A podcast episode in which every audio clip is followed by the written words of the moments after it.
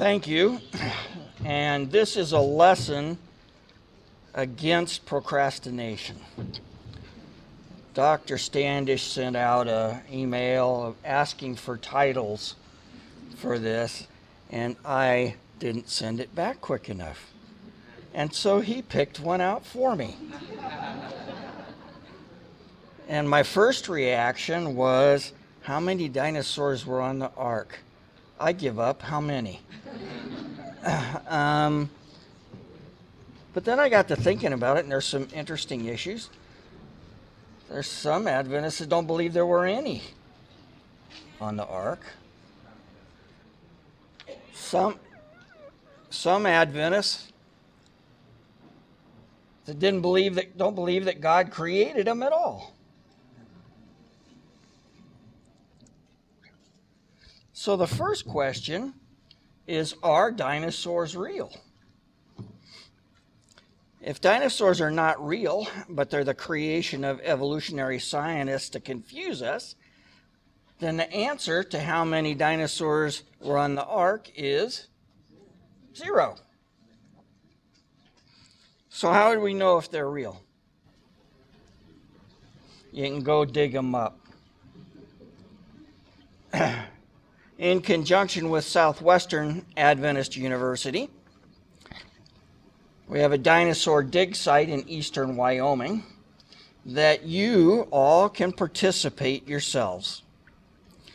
The website is dinodig.swau.edu. Every year, about a thousand specimens are collected. Guess how many elephants we found in there? Zero. How many horses? Camels? None. So that is going to bring up another interesting question. um, why, if it didn't evolve, why are dinosaurs there but no big mammals? Hmm. Different question. Maybe it's because they were all on the ark.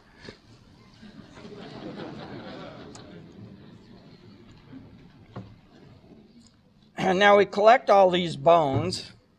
How do we know that they're dinosaurs? How do we know that they're reptiles? The structure of the skull tells you.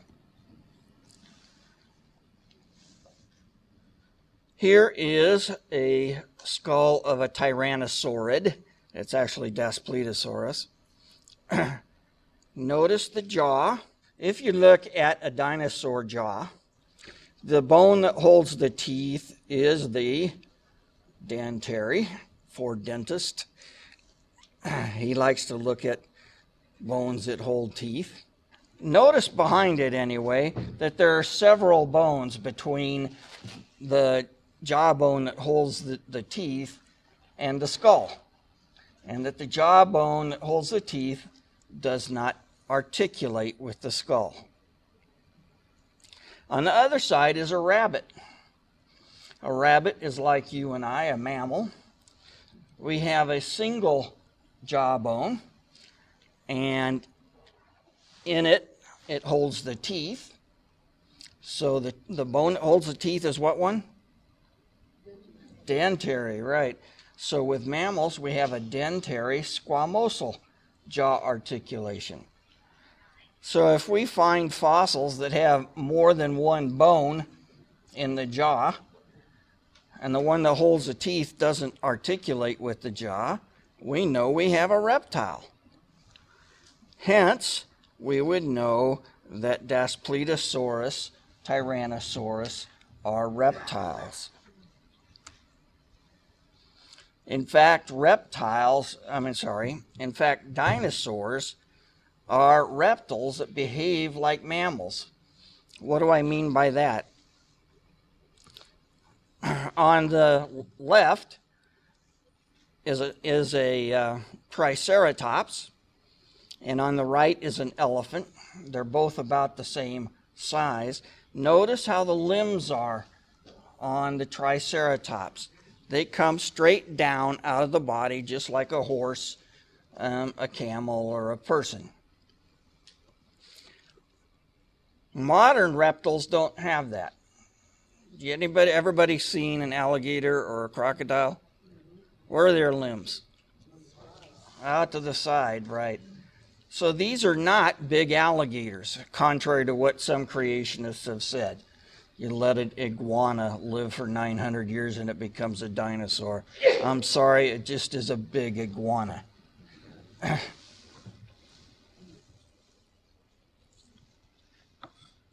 so, dinosaurs are real,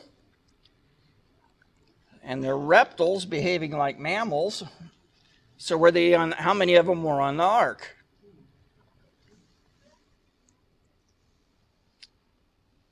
I still mm. give up. We still can't answer that question. What if God did not create the dinosaurs? What if they were created by man or Satan? If God did not create the dinosaurs, then there wouldn't have been any on the ark, right? How many of you believe that God didn't create dinosaurs?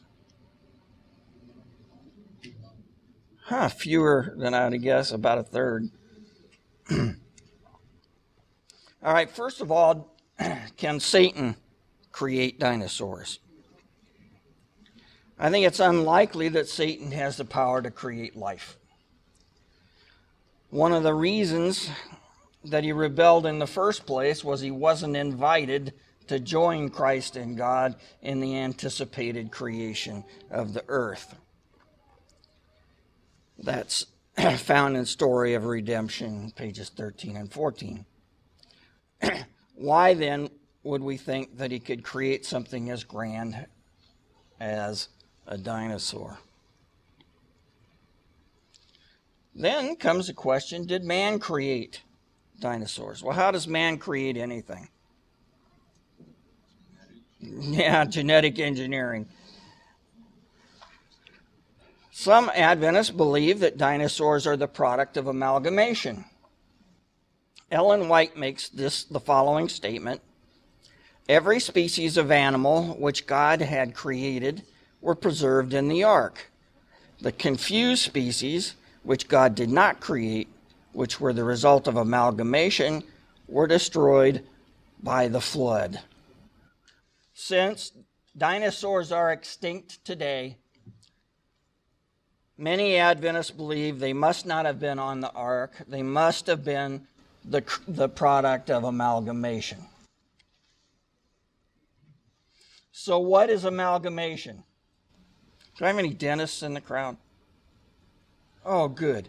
What's amalgam? Mixture. Mixture of what? Mercury and silver, right? T- yeah, is it silver or tin? Silver. silver, yeah. Amalgamation means a blending. we use the term today in amalgam, which is the blend of metals that dentists use in filling teeth. What are you going to blend to get a dinosaur? A horse and a crocodile? How do you get it to be 50 or 80 feet long?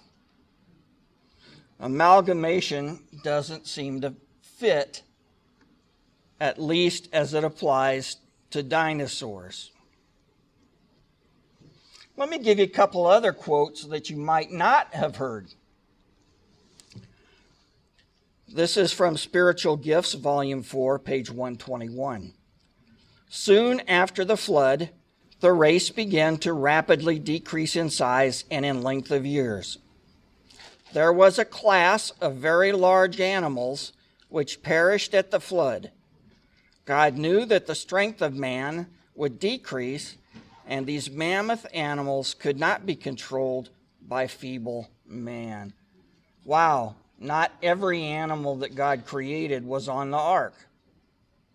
Now, that doesn't mean Ellen White isn't a prophet. I remember back to the, the, the plagues that fell on Egypt. And in one of the plagues, all of the cattle were killed. Remember that? Well, if you go on a little bit later, you'll find that there were some more cattle that got killed. So sometimes all means most. I was shown that a very large, powerful animals existed before the flood which do not now exist.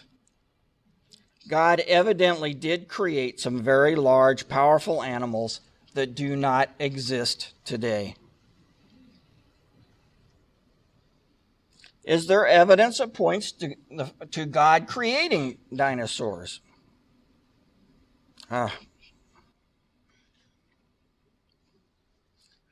Dinosaurs are the dominant land animal of the Mesozoic. They're filling virtually all of the niches that mammals fill today, and they also filled in the Cenozoic, the layers above the dinosaurs. There are large, medium, and small plant eaters, herbivores. There are large, medium, and small carnivores. There's even the dolphin and whale equivalent in the ichthyosaur. What are you going to cross to get an ichthyosaur? And there's the bat equivalent in the pterosaur. Oops. Reptiles are filling most of the niches that mammals are filling in the modern world. There are no large mammals, modern mammals, found in any Mesozoic deposit. There has never been found an elephant, horse, camel, pig in with the dinosaurs, but they're abundant in the layers above the dinosaurs. If our modern world ecologies are so complex that they had to be created, the same argument would apply to dinosaur habitats, because dinosaurs are doing everything that mammals are doing. Therefore, if it's complex enough that God had to create the mammal ones, then God had to create the reptile ones as well. But would God create something so big, mean, and ferocious as a Tyrannosaurus rex? Well, think about it. A predator has to be big enough to take its prey. Right? A lion is a mountain lion is bigger than the rabbit that it eats. Almost the same size or um, as the deer. What about what would you have to be for a predator to be, eat a 40 foot long duck-billed dinosaur, a hadrosaur? You'd have to be like 50 feet long yourself. You can ask yourself Did God create grizzly bears, polar bears, lions, tigers?